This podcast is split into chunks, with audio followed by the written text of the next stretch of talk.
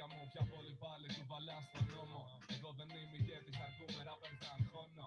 Αν είναι ρήμα το μπατώνισμο. Άκου τα μούδι, πώς μ' αρέσει αυτή η αρχή. Πάλι θα φάω copyright όπως λέγεται, αλλά δεν μας νοιάζει.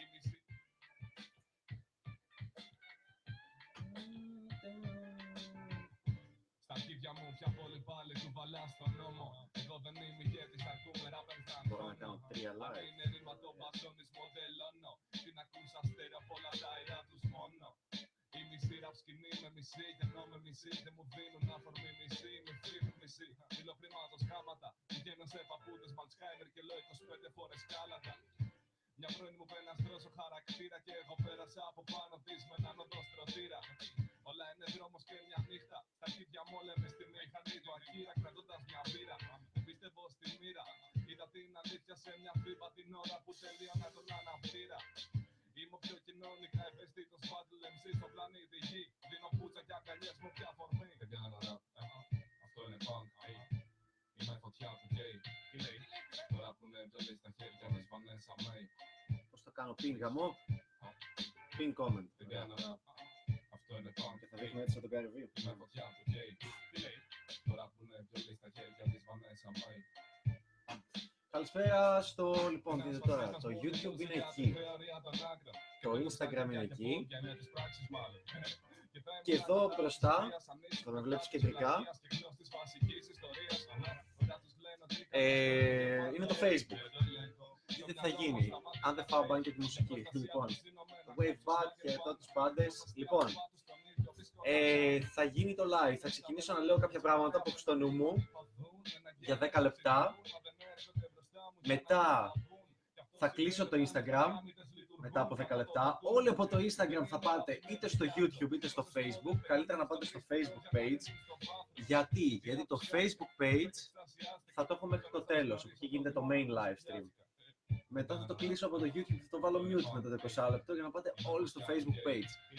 Το αφήνω το YouTube γιατί κάποιοι μπορείτε να θέλετε να ρωτάτε απορίες ανώνυμα.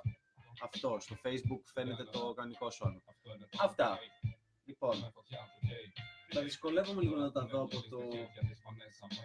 Κάτσε ρε φίλοι λίγο. Εσείς μιλάνε για μουσική, μα πληρώνουν εικόνα. Εσείς μιλάνε για εξέλιξη, μας δείχνω σκατά είναι ακόμα. Εσείς τώρα μιλάνε για WaveBad, χαιρετώ, μελάκια. Λοιπόν, σας χαιρετώ όλους, κάντε ερωτήσεις, ξεκινάω. Αυτό το τραγούδι μου άρεσε πάρα πολύ, δεν ξέρω τι είναι αυτός ο πειρατούς, δεν ξέρω τι λέει, Λοιπόν, φτάνει το θα το ξαναβάλω όταν τελειώνει κάθε δεκάλεπτο. Λοιπόν, καθόμουν και γκουγκλάριζα τώρα τα εξής. Μισό να πάρω και αυτό το μικρόφωνο. Αυτό είναι το μικρόφωνο, δεν το βλέπετε οι υπόλοιποι. Λοιπόν, θα σας έλεγα καλύτερα να μπείτε στο Facebook page MPL Anestis, να βρείτε το live και να μπείτε εκεί για να μην αλλάζετε συνέχεια πλατφόρμες κτλ. Ας πετάξουμε κάπου αυτό εδώ. Γιόλο. Ναι. Λοιπόν. Τι έγινε. Αρχίζω και κουκλάρω και έψαχνα κάτι και μου πετάγεται ένα άρθρο το οποίο λέει single ready to mingle. Να πω την αλήθεια, έβλεπα και ένα αντίστοιχο βίντεο και μου ήρθαν έτσι κάποια πράγματα στο μυαλό. Ελπίζω να μ' ακούτε. Αν από κάπου δεν μ' ακούτε, γράψτε μου ότι δεν μ' ακούτε.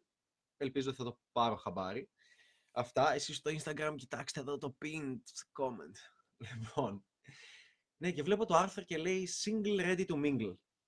Και τι είναι πρακτικά, είναι όταν. Ήταν και ζουζουνιστή σελίδα. Πώς λέγονταν, love punky. Δεν ξέρω, κάτι τέτοιο. Και ουσιαστικά λέει ότι κορίτσια, όταν χωρίζετε, βγείτε έξω, κάντε πάρτι, κάντε χαμό. Πρακτικά σημαίνει φάτε πούτσες. Εντάξει, μπορεί να είναι κακή έννοια, αλλά το φάτε πούτσες σημαίνει βγείτε έξω, κάντε χαβαλέ. Γνωρίστε κόσμο, κερδίστε νέες εμπειρίες. Δείτε επίσης ένα δωράκι που μας έχει κάνει ένας φαν που είναι και μέλος του team πλέον. Μπαλίτσα, κάποια μπαλίτσα που λέει. Τέλος πάντων, άσχετο. Και αυτό έλεγε το άρθρο, βγείτε έξω, έχει έναν ολόκληρο οδηγό τέλος πάντων με το πώς να βγεις έξω, να περάσεις γαμάτα, να τα σπάσεις, single, ready to mingle και κορίτσια και μην πάτε πίσω κτλ. Και είχε διάφορους τρόπους που έλεγε. Συμφωνώ με αυτό, δεν διαφωνώ. Και το ίδιο θέλω να σας κάνω και τους άνδρες να σας κάνω. Τέλος πάντων, το ίδιο θέλω να πω ότι υπάρχει αυτή η δυνατότητα, γιατί μια όμορφη γυναίκα δεν το καταλαβαίνει αυτό το πράγμα. Όταν... κάτσε να κλείσω αυτό το φως. Μια όμορφη γυναίκα όταν χωρίζει, αυτό λέει μέσα της. Λέει, «Ω, single, ready to mingle, τέλεια, τώρα θα πηγαίνω στα πάρτι». Το έχω ξαναπεί, αρχίζει, πηγαίνει σε social clubs, σε πάρτι που γίνονται, σε ομάδες, σε διάφορα πράγματα. Όλοι τη θυμούνται πάλι, ανοίγει ξανά το Instagram της. Και στο Instagram έχει άνδρες οι οποίοι την καβλάτζαν, τη στέλνανε, αλλά τους είχε πιστολιάσει και μετά τους έστειλε «Α, γεια, τι κάνεις, τέλος πάντων, ήρθε η ώρα να τα πούμε». Και τυχαίουν αυτά τα πράγματα και επειδή είμαι πολύ από την άλλη πλευρά πλέον, τα βλέπω και απλά γελάω διαρκώς. Και οι άλλοι, απλά με ένα Instagram, δεν χρειάζεται καν να μπει στο Tinder, καν να μπει καν να βγει έξω από το σπίτι της. Χαίρετε παιδιά όλοι που είστε εδώ, WaveBad και τα λοιπά, απλά μιλάω τώρα. Έχω και κάτι φώτα τεράστια, με γκαβώνουν τη μάπα για να φαίνομαι καλά. Είναι λίγο δύσκολο να μιλάω, θα το συνηθίσω. Λοιπόν, τι έλεγα. Και γίνεται όλο αυτό και είναι πολύ εύκολο γενικά για μια κοπελίτσα. Όταν μια κοπελίτσα φαντάζεται ότι χωρίζει με έναν άντρα, εντάξει, εκτός και αν αυτόν τον άντρα το θεωρεί πολύ the one, πολύ special, πολύ ρε παιδί μου έντονο, διαφορετικό από τους άλλους άντρες κτλ. Αλλά όταν απλά έχει μια κοινότυπη σχέση, δεν είναι και κάτι, δεν τα βάφει μαύρα αν θα χωρίσει. Τυπικά χέστηκε. Ξέρει ότι ok, μπορεί να είναι για ένα διάστημα να κλαίει, να κάνει, αλλά θα ντυθεί στο ωραίο το φορεματάκι της, θα βγει έξω, θα παίξει την παλίτσα της και θα περάσει όμορφα. Κάτσε να σας κατεβάσω από εδώ λίγο την κάμερα. Καλύτερα. Έτσι, βλέπετε πολύ κάτω, δεν έχω ιδέα. Ναι, ας βλέπετε και λίγο το logo. Λοιπόν, αυτό συμβαίνει. Δεν πρόκειται να κάτσει να κλαίει, δεν πρόκειται να νιώθει άγχος μέσα της. Σίγουρα λίγο εκείνη τη στιγμή, αλλά δεν θα τα βάψει και μαύρα. Τι γίνεται τώρα για τους άνδρες? Και αυτός είναι ο λόγος για τον οποίο κάνω αυτό το βίντεο. Και λίγο αυτό το rage. Θα ήθελα να το κόψω και να το βάλω και σαν βίντεο στο YouTube. Όταν ένας άντρας χωρίζει, δεν... Ξέρετε, η κοπέλα σου συνεχίζει και παίζει μπαλίτσα. Η κοπέλα σου παίζει μπαλίτσα κάθε γαμημένη μέρα. Κάθε δευτερόλεπτο. Ακόμα και όταν δίνει το Instagram της σε άλλους, είναι χιχιχι, έδωσα το Instagram μου για business λόγους, το έδωσα για fans, το έδωσα για following, το έδωσα για οτιδήποτε. Η κοπέλα σου συνεχίζει και παίζει μπαλίτσα σταμάτητα. Δεν τη νοιάζει τίποτα. Και απλά πιστολιάζει κόσμο, απλά δεν ενδιαφέρεται, απλά δεν βγαίνει. Εσύ τι κάνεις? Εσύ δεν παίζεις μπαλίτσα, κάθε σπίτι σου τον παίζεις, ασχολείσαι με video games, ασχολείσαι με τη δουλειά σου, το γυμναστήριο, το οποίο το παρατάς κιόλας γιατί τώρα κάνεις σίγουρα σεξάκι με την κοπέλα σου. Παρατάς γενικά λίγο τη ζωή σου και παρατάς πιο πολύ το φλερ, την μπαλίτσα, το να βγαίνεις με άλλους. Δηλαδή, σκέψου η κοπέλα σου θα βάλει το φορεματάκι της, θα είναι καύλα, θα ντυθεί, θα βγει έξω και εσύ θα έχεις πάρει κιλά. Δεν θα έχεις καμία κοινωνική ικανότητα μετά από 2-3 χρόνια, θα είσαι τελείως στον πάτο και η κοπέλα θα πει «Ω, τέλεια, βγαίνω για να παίξω μπαλίτσα, για να γνωρίσω άνδρες». Και εσύ θα πεις το ίδιο «Ω, και εγώ βγαίνω για να γνωρίσω γυναίκες». Και ποιον κοροϊδεύουμε, Θεέ μου, ποιον κοροϊδεύουμε, δεν έχεις ελπίδα εκεί έξω. Γιατί θα βγεις και θα έχεις μπαμ, μπαμ, μπαμ, η μία αποτυχία μετά την άλλη και θα λες «Ω, τι είναι αυτό, δεν το θέλω». Και αν δεν έχεις παίξει και ποτέ σου μπαλίτσα, ώστε να ξέρεις τι πρόγραμμα πρέπει να βάλεις, γιατί πρέπει να ξεκινήσεις γυμναστήριο, πρέπει να το ξεκινήσεις για σένα, γιατί εσύ νιώθεις καλά και όχι για τις κοπέλες. Πρέπει να ασχοληθείς με την επιχείρησή σου, γιατί εσύ νιώθεις καλά, όχι για τις κοπέλες. Πρέπει να βγαίνεις έξω για την μπαλίτσα, γιατί εσύ νιώθεις καλά με αυτό και περνάς καλά, όχι για τις κοπέλες.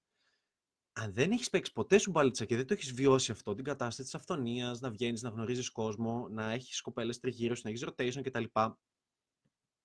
Δεν έχεις ιδέα, απλά χάνεσαι.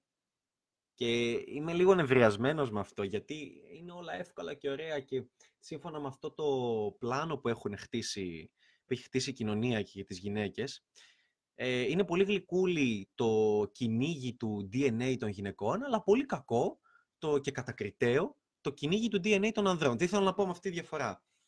Το DNA της γυναίκας λέει, βρες το αλφα μέιλ, βρες τον καλύτερο με τον οποίο θες να ζευγαρώσεις, να διονύσεις το είδος και κάνε παιδί μαζί του και ζήσε μαζί του και φτιάξε μια σχέση μαζί του και παντρέψτε το και κλειδωθείτε μεταξύ σας. Αυτό είναι το γούτσι-γούτσι της κοινωνίας, το τέλειο. Ξεκάθαρα, κάθε γυναίκα στο μυαλό της έχει στο DNA αυτό βαλμένο, ότι θα γνωρίσω έναν, το θέλω μόνο για μένα και αυτό. Και αυτό είναι το παραμυθάκι το οποίο προωθείται από την κοινωνία. Όλοι τέλειοι, όλοι το ζητοκραυγάζουμε.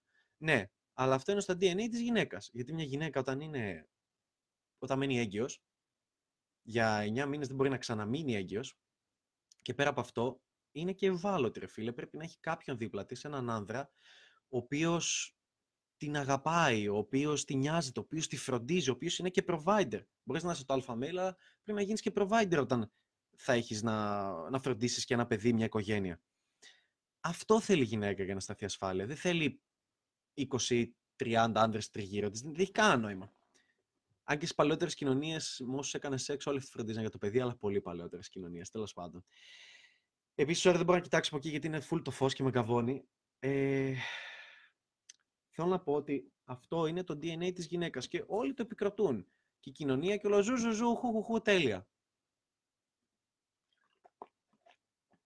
Τι γίνεται όμως όταν εσύ είσαι άνδρας και έχεις το DNA άνδρα και θες να κυνηγήσεις τα πράγματα που εσύ ο ίδιος θέλεις? Εκεί υπάρχει ένα πρόβλημα. Δεν το επικρατεί η κοινωνία. Γιατί εσύ ως άνδρας λες, πω, τι πρέπει να κάνω για να διονύσω το είδος μου πιο γρήγορα, να κάνω σεξ με όσες πιο γόνιμες γυναίκες γίνεται στη ζωή μου. Άρα πρακτικά σκέφτεσαι πώς θα τον χώσω σε περισσότερες. Γι' αυτό στο DNA σου είναι συνέχεια γυρνάς σε κολαράκια, λες πω τι ωραία κτλ. Και σκέφτεσαι να κάνεις σεξ με άλλες και το θέλεις αυτό από μέσα σου και νιώθεις ότι το καταπιέζεις. Άρα είναι σαν όταν γυρίζουν και σου λένε στη μούρη σου ότι γιατί είναι κακό αυτό που κάνεις, που κυνηγάς γυναίκες, μπαλίτσα κτλ. Είναι σαν εσύ να γυρίζεις σε μια γυναίκα και να της λες είναι κακό που θέλεις να παντρευτείς στη ζωή σου, είναι κακό που θέλεις να κάνεις παιδιά στη ζωή σου, είναι κακό που θέλεις να δεθείς με έναν άνδρα στη ζωή σου ώστε να σε φροντίζει, να είναι ο provider, να φτιάξει οικογένεια. Είναι κακό και κακιά κοινωνία. Είναι ηλίθιο. Αυτό είναι το DNA της γυναίκας. Το DNA του άνδρα όμως είναι τελείως διαφορετικό. Δεν θα υπήρχαμε αν δεν ήταν αυτό το πράγμα, αν δεν υπήρχε αυτή η διαφορά. Άρα όσο ηλίθιο είναι να κατηγορείς μια γυναίκα η οποία θέλει να βγει έξω, να γνωρίζει άντρες και να μείνει με τον καλύτερο που θα ορίσει η ίδια και να κάνει παιδιά μαζί του, τόσο κατακριτέο και ηλίθιο και καθυστερημένο είναι να κρίνεις έναν άνδρα ο οποίος θέλει να γίνει καλύτερος, να βελτιωθεί και να κάνει σεξ με περισσότερες γυναίκες, με όσες περισσότερες γυναίκες μπορεί. Και η πλάκα είναι ότι οι γυναίκες θα πούνε ναι και θα το κατακρίνουν αυτό, αλλά δες με ποιον πηδιούνται. Πηδιούνται με αυτόν που θα είναι το αλφα mail, που θα έχει τις πολλές επιλογές, που θα έχει ευθονία, που δεν θα τις κυνηγάει, δεν θα είναι creepy, δεν θα είναι needy, δεν θα είναι ζήτουλας, δεν θα τις στέλνει διαρκώς μηνύματα, θα τις κλάνει λίγο, θα έχει τη δικιά του ζωή. Κυνηγάνε αυτούς τους άνδρες. Όλους τους άλλους άνδρες τους λένε περίεργους, τους λένε κρύπουλες, τους λένε weird, τους αποφεύγουν. Δεν θέλουν να τους πηδήξουν όταν τους βλέπουν έξω. Θέλουν τους άνδρες που έχουν το social proof, που είναι αρχηγοί, που είναι leaders, που είναι χίλια δυο. Όλο αυτό για να γίνει, για να είσαι, πρέπει να έχεις αυθονία με τις γυναίκες, πρέπει να παίζεις, πρέπει να έχεις εμπειρία. Αλλιώς δεν συμβαίνει. Πολύ ρεϊτζάρο. Λοιπόν, χαιρετώ στο YouTube, sorry αυτό μεγάλο rage. Χαιρετώ και στο Facebook και στο Instagram, σας κάνω WaveBad όσο προλαβαίνω. Λοιπόν, δείτε τι θα παιχτεί τώρα, γιατί έχω πάρα πολλούς οι οποίοι είστε εδώ και θέλω να συνεχίσω λίγο το rage. Λοιπόν, όσοι είστε στο Instagram, μ' ακούς, όπως λέει και ο Γκαρβί, τα κάνω έτσι. Λοιπόν, Instagram, φεύγουμε όλοι τώρα με τη μία, γιατί θα το κλείσω. Θα κλειστεί αυτό. Δεν έχω δει τις ερωτήσεις που είναι εδώ πέρα. Σας κάνω wave back και θα κάνετε τις ίδιες ερωτήσεις είτε στο YouTube. Θα μπείτε στο YouTube MPL Anestis και θα βρείτε το live και θα κάνετε ερωτήσεις στις οποίες θα απαντήσω. Είτε θα μπείτε στο Facebook page MPL Anestis και θα κάνετε και εκεί ερωτήσεις και θα τις απαντήσω. Τώρα δεν ξέρω τι στο διάλογο έγινε. Οκ, ναι. Αυτά. Σας κλείνω από εδώ. Να βλέπω να φεύγετε. Έχω 23 άτομα στο live στο Instagram. Δεν θα συνεχίσω. Κέβιν Τσέρα, Γιώργος, τέτοιοι, όλοι. Φεύγουμε. Χαμός. Θέλω να γίνει 0 το Instagram. Να φύγετε όλοι από το Instagram και να πάτε είτε στο YouTube, είτε στο Facebook page. Ακούστε με, μην είστε βλαμμένοι. Λοιπόν, τι έλεγα με το rage μου. Φύγετε, YouTube και Facebook page. Αυτό, συνεπώς, όταν λέμε single, ready to mingle, ναι, yeah, εσύ σκατά. Δεν υπάρχει περίπτωση να τα καταφέρεις ποτέ. Σας κλείνω από εδώ, φεύγετε. Αντίο, ευχαριστώ πάρα πολύ. End live video. Το κάνω και share, YOLO. Ωραία.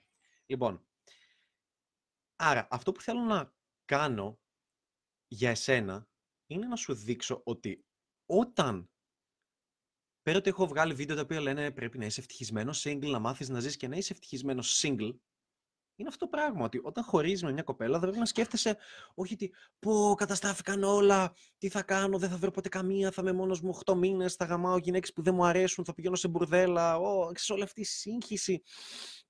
Γιατί όλα όταν χωρίζουμε νιώθουμε μια σύγχυση. Και αυτό δεν το κατάλαβα ποτέ μέσα μου γιατί. Δηλαδή, βλέπω τον εαυτό μου παλιά και λέω γιατί ένιωθα έτσι, δεν μπορώ να το καταλάβω. Και είχα αυτή την πλήρη τη σύγχυση, δεν μπορούσα να καταλάβω τι συμβαίνει. Και έλεγα holy fuck και τι θα κάνω. Και έκλαιγα και ζητούσα την κοπέλα πίσω και πήγαινα στο σπίτι της και τη ζητούσα πίσω έξω από την πόρτα του σπιτιού της και το ξανασυζητούσαμε και ξαναβρισκόμασταν και πώς θα ζήσω και το βράδυ που έπεφτα για ύπνο δεν μπορούσα να κοιμηθώ γιατί έλεγα «Oh, holy fuck, τι θα κάνω!» Και τώρα μου φαίνεται γελίο, τώρα μου φαίνεται ηλίθιο, τώρα μου φαίνεται ότι ρε εσύ, chill, relax, αν χωρίσω με μια κοπέλα, αν μια κοπέλα φύγει από τη ζωή μου, που είναι είτε απλά, είτε casual, είτε σαν κοπέλα μου πιο σοβαρά, δηλαδή primary που βγαίνουμε κανονικά κοπέλα μου, πώς το θεωρεί η κοινωνία, οτιδήποτε. Είμαι ήδη ευτυχισμένος, ζω ήδη μια χαρούμενη ζωή. Έχω ήδη αυτό που σας λέω, μεγαλύτερους στόχους από απλά την κοπέλα σου. Πρέπει να έχεις πολύ σημαντικότερους στόχους από απλά την κοπέλα σου. Γιατί αλλιώς θα τρελαίνεσαι όταν θα τη χάσει, θα φύγει, θα σε απειλεί ότι θα φύγει, θα λες όχι, όχι, όχι, μη φύγεις, δεν μπορώ να κάνω τίποτα στη ζωή μου. Πρέπει να είσαι ευτυχισμένος, να περνάς καλά και γι' αυτό λέω να παίζεις μπαλίτσα, να βγαίνεις να παίζεις μπαλίτσα, να αλληλεπιδράς με γυναίκες. Γιατί 3 χρόνια που ήσουν με την κοπέλα σου, η κοπέλα σου συνέχιζε να παίζει μπαλίτσα, η κοπέλα σου συνέχιζε να φλερτάρει. Όταν έβγαινε έξω, την καυλαντίζανε. Όταν έβγαινε έξω, την παίρνανε οι υποκέρδες και τη λέγανε «Γεια σου, πώς σε λένε, Μαρία». Α, Μαρία, την πιάνανε τη μεσούλα και την πιάνανε στο πιο high μέρος του μαγαζιού και την καυλαντίζαν όλοι, την γυρνούσαν σαμπάνιες, την κάνανε, έμπαινε τζάμπα, άλλαζε μαγαζιά, 1002. Την κάνανε στο Instagram της, την καυλαντίζανε από το Instagram στον δρόμο, τη λέγανε πόσο ωραία είναι. Συνέχεια, απλά δεν στα έλεγε. Και αυτό συνέβαινε 3 χρόνια. 3 χρόνια ξέρει ότι είναι μουνάρα, 3 χρόνια ξέρει ότι μπορεί να ρουφήξει ό,τι ψωλή θέλει, 3 χρόνια ξέρει ότι μπορεί να βρει όσους θέλει και αυτή είναι μαζί σου. Και εσύ 3 χρόνια κάθεσαι και πέφτεις και χάνεις το value σου. Θέλω αυτό να καταφέρεις. Δηλαδή, για μένα θεώρησα ότι τέλεια έχω φτάσει σε ένα επίπεδο που έφτιαξα πάρα πολύ το κομμάτι των σχέσεων, ας το πούμε, στη ζωή. Γιατί ας πούμε ότι είναι σχέσεις, υγεία και λεφτά. Πώς πιστεύω στα λεφτά το φτιάχνεις όταν έχεις φτιάξει μια επιχείρηση η οποία τρέχει, δουλεύεις αυτή, την αγαπάς, βγάζεις λεφτά για να μπορείς να ζεις άνετα και από εκεί και πέρα όλα είναι πιο χαλαρά. Το ίδιο ακριβώς συμβαίνει και με τις σχέσεις και πιστεύω το έχω φτιάξει στη ζωή μου εδώ και χρόνια. Ότι, χώρισα, ναι, δεν μπορεί να συμβεί κάτι για να το σώσουμε και μιλάω για άτομα με τα οποία δένεσαι πάρα πολύ και ισχυρά, έτσι, όχι απλά έβγαινα. Δεν μπορώ να κάνω κάτι. Συνεχίζω τη ζωή μου. Συνεχίζω, βγαίνω, πατάρω, περνάω υπέροχα, γνωρίζω κοπέλες, δεν θα μου λείψει το σεξ γιατί θα βρω άλλες κοπέλες με τις οποίες θα κάνω σεξ. Ξέρω πώς να το κάνω. Είναι skill. Το να γνωρίζεις γυναίκες είναι skill, είναι ικανότητα. Και όλα καλά. Και όταν μια γυναίκα σε απειλεί ότι θα φύγει, ποτέ δεν το νιώθεις απειλή. Λες, οκ, φύγε. Λοιπόν. Αυτά, ελπίζω να έδωσα λίγο έμπνευση. Αυτό ήταν το Rage. Χαίρομαι που φύγατε όλοι από το Instagram και έχετε έρθει στο YouTube. Και είμαστε 28 άτομα στο YouTube και 9 στο Facebook page. Κάποια στιγμή θα το κλείσω και από το Facebook page, θα το κάνω mute για να πάμε όλοι σε ένα. Θα αρχίσω να απαντάω ερωτήσεις. Θα σας πρότεινα από τώρα βασικά αυτοί που είστε στο YouTube να πενταπηδήσετε και να φύγετε όλοι στο Facebook page και να δείτε όλο το live stream. Μην αλλάζετε τελευταία στιγμή. Αυτά. Καλησπέρα σε όλους. Καλησπέρα και στο Facebook. Σας αγαπώ λίγο πιο πολύ εσάς που μπαίνετε κατευθείαν στο Facebook, το μάθατε. Θα σας κάνω και like καρδούλα. Έλα ρε fuck, δεν μπορώ να κάνω like καρδούλα. Χαίρεσαι με. Λοιπόν, ο Αλκιδιάδης λέει: Καλησπέρα, αδερφέ. Ωραία μουσικούλα βλέπω. Ιρατούς. Ναι. Πρέπει να σε κεράσω ένα ποτό και να κατακτήσουμε τον γενικό πληθυσμό. Λέει ο Αστέρης. Ωραία, cool. Αλάνια. Αλάνια, κάντε ερωτήσεις. Κατούλα. Γιο. Λοιπόν, αρχίζω και παντάω από το YouTube. Ας κάτσε βάλω λίγο ακόμα μουσικούλα μέχρι να διαβάσω. Μ' άρεσε πάρα πολύ αυτό.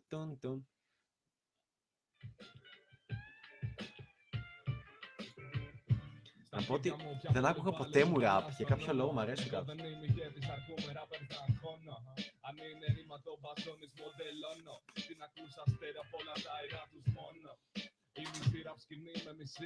Να πω την αλήθεια, αυτό που δεν καταλάβαινα ποτέ στα ραπ τραγούδια, γιατί τόσο γιο, τόσο μάγκες, τόσο γαμάκες δέρνουν, τόσο... δεν κατουράν ποτέ και γελάω πάρα πολύ.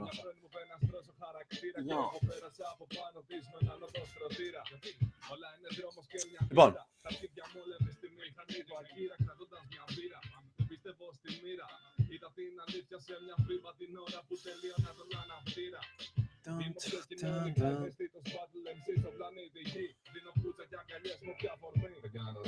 YouTube, λοιπόν. Καλησπέρα, τι λέει παιδιά, γεια σου Θωμά, Μαρανέση, τώρα δείχνεις να κάνεις live, πάω για ύπνο, μην πας για ύπνο, Ιρατούς, καλησπέρα, Κούκλος. Ευχαριστώ, μου είπε ένας ότι είμαι Κούκλος. Να τι κατάφερα με την παλίτσα, μου λένε ότι είμαι Κούκλος άντρες. Αγκάριο, πού το θυμήθηκες το αγκάριο ρε φίλε, όντως. Άμα έχεις κοπέλα που θέλει. Πολύ. Λοιπόν, θα το ξαναβάλω με την αρχή, τούντο, μόνο αρχή μου αρέσει. Λοιπόν, λέει, βασικά ξέρετε, αντί να το βλέπω από εκεί, θα ανοίξω το YouTube από εδώ και θα το βάλω διπλό παράθυρο και χάζω σπίτι. Τι καθυστερημένος που είσαι Ανέστη. MPL Ανέστης, ναι, γιατί κάθομαι και τα βλέπω μια μικρή οθονίτσα, χαζώσαμε. Λοιπόν, live now, ωραία βγαίνω. Κόβω τη φωνή.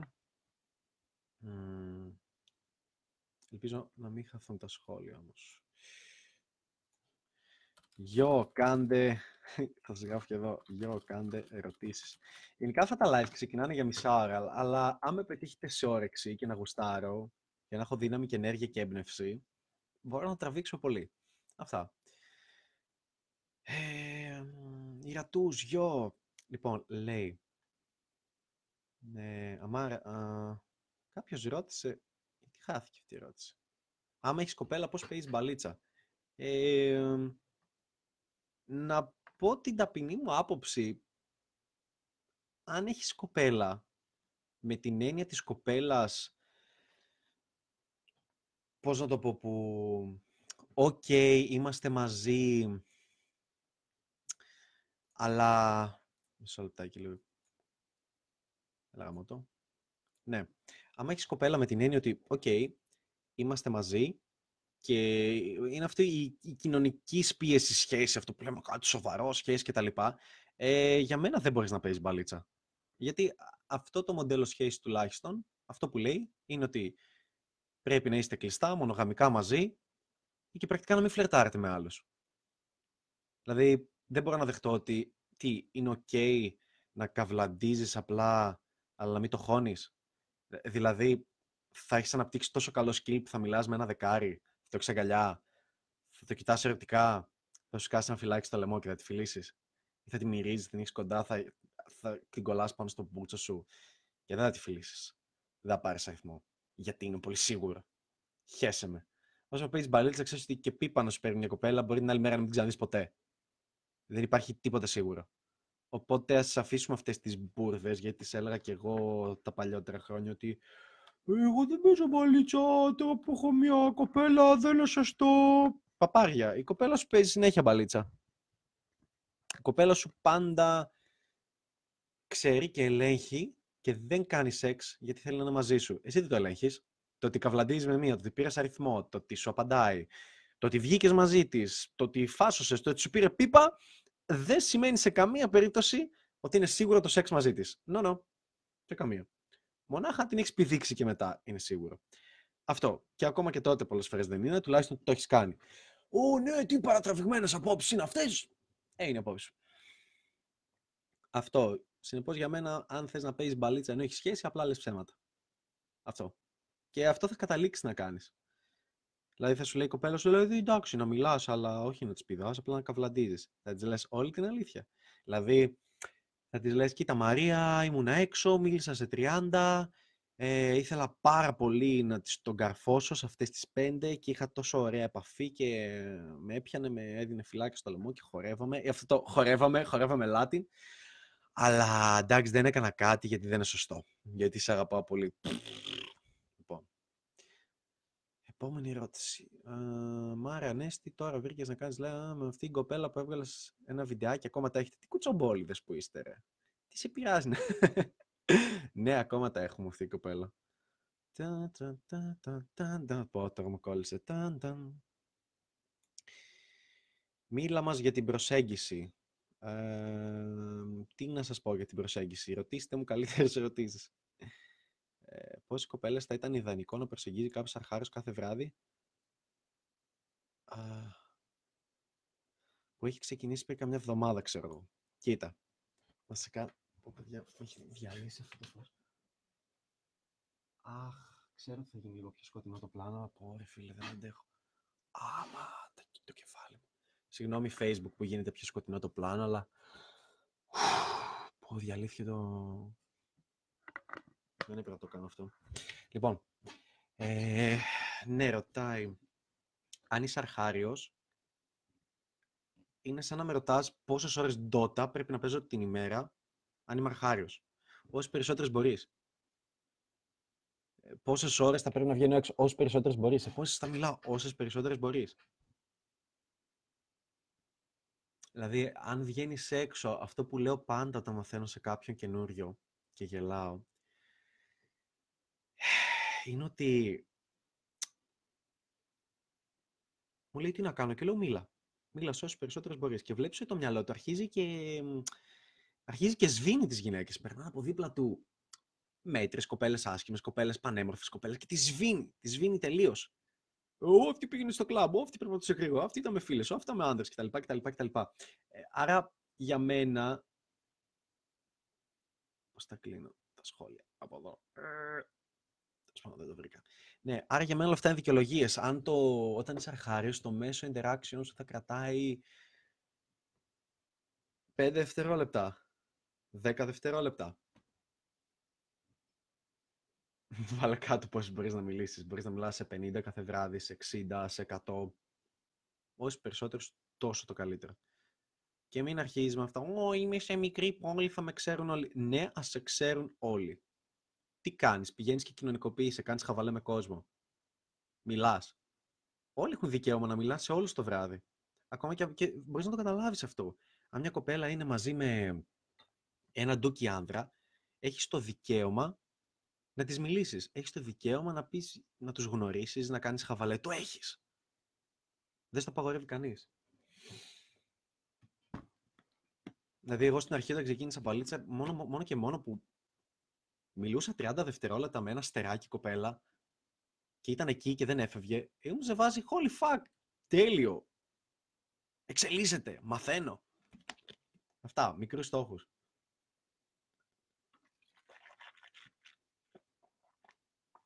Yo King, γεια σου Captain Zai. Εντάξει Captain, το live θα κλείσει με αισθησιακή φωνή κοντά στο μικρόφωνο, απλά αυτό είναι για το Facebook. Και εδώ είναι το μικρόφωνο του κινητού. Λοιπόν, δείτε τώρα τι θα κάνουμε. Έχω λάβει κάποιες ερωτήσεις στο YouTube, λαμβάνω και στο Facebook. Και μπράβο, γεια σας παιδιά στο Facebook, γεια σας σε όλους. Τώρα θα κάνω κάτι άλλο, ήρθε η ώρα. Λοιπόν, YouTube, τώρα αυτό το βίντεο θα γίνει mute. Mute, δεν θα ακούτε, μην με πρίξετε τα αρχίδια. Ω, γιατί είμαι mute. Λοιπόν, θα κάτσω και θα γράψω εδώ. Μην. Όχι, νο, σβήσε, ηλίθιο. Μην ρωτάς γιατί είναι mute και δεν έχει ήχο. Το έκανα επίτηδες. Μουαχαχαχα. μπείτε όλοι στο Facebook page για τη συνέχεια του live stream. GG. Αυτά. Μπορώ να το κάνω και pin. Α, δεν ξέρω, δεν μπορώ να το κάνω pin.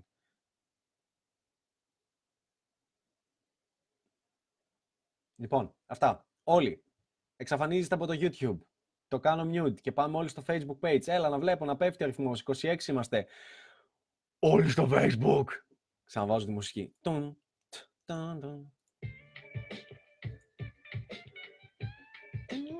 Θα χρυθώ. Τα σίδια μου πια κολυμπάλε, κουβαλά στον νόμο. Εγώ δεν είμαι ηγέτης, αρκούμε ράπερ σαν χρόνο. Νιούτ λοιπόν, παιδιά. Αν το μπαζόνις μοντελώνω. Την ακούς αστέρα απ' όλα τα αερά τους μόνο. Είμαι η σειρά σκηνή με μισή, κενό με μισή. Δεν μου δίνουν αφορμή μισή, με φίλους μισή. Φιλοχρήματος χάματα, πηγαίνουν σε παππούδες μαζί. Εδώ λοιπόν είμαστε σε ένα. Μια μόνη μου ένας τρόσο χαρακτήρα και εγώ πέρασα από πάνω της με έναν οδός τροτήρα. Όλα είναι δρόμος και μια νύχτα, τα αρχίδια μου λέμε στη μηχανή. Βασικά ξέρετε τι, θα τους κλείσω τελείως. Βασικά όχι, τα αφήνω για τα σχόλια. Για όλα τα αφήνω για τα σχόλια. Είμαι πιο κοινωνικά ευαισθήτος, battle MC στο πλανήτη γη. Δίνω πούτσα και αγκαλιές με ποια φορμή. Δεν κάνω ραπ, αυτό είναι παν, είμαι φωτιά μου και τώρα που είναι εντολή στα χέρια της Βανέσα. Θα βάλω ένα πανάκι εδώ. Γιατί δεν ξέρετε πόσο μου τις πάει που βλέπω τον εαυτό μου οι ερωτήσεις από εδώ.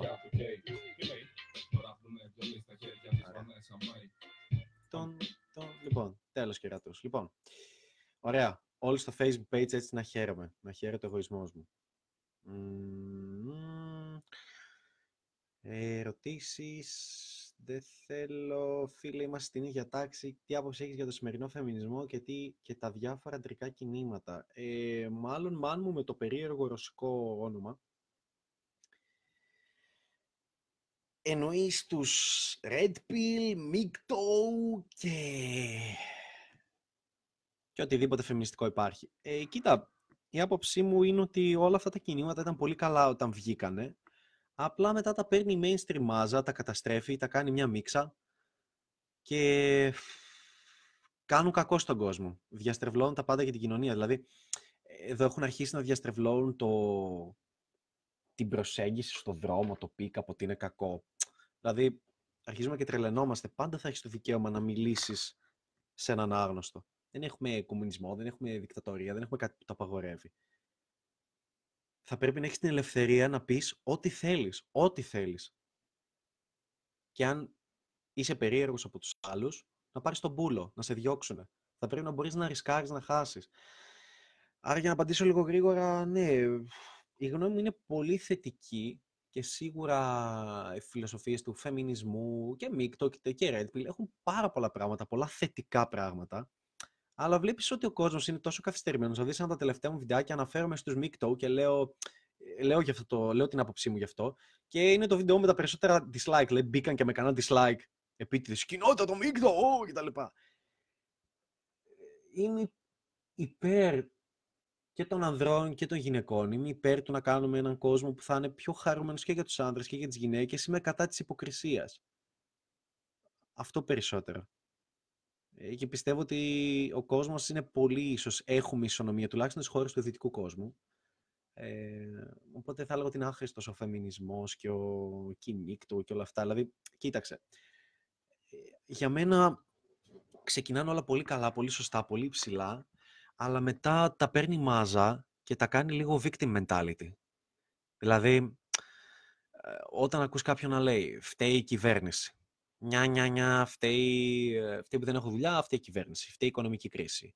Εγώ δεν φταίω ποτέ. Φταίνει που τάνε οι γυναίκες, όλες τις καριόλες είναι, όλες τα λεφτά κυνηγάνε. Αν δεν είσαι πλούσιος, δεν έχεις γκόμενες. Αν δεν έχεις λεφτά, δεν έχεις γκόμενες. Χίλια δυο, όλο αυτό είναι victim mentality και το victim mentality δεν σε πάει μπροστά. Μόνο πίσω σε πάει. Αυτό δεν γουστάρω, αυτή την υποκρισία δεν γουστάρω. Είναι, ας πούμε, καμιά φορά έχω φίλους γνωστούς τα λοιπά που είναι gay. Έτσι.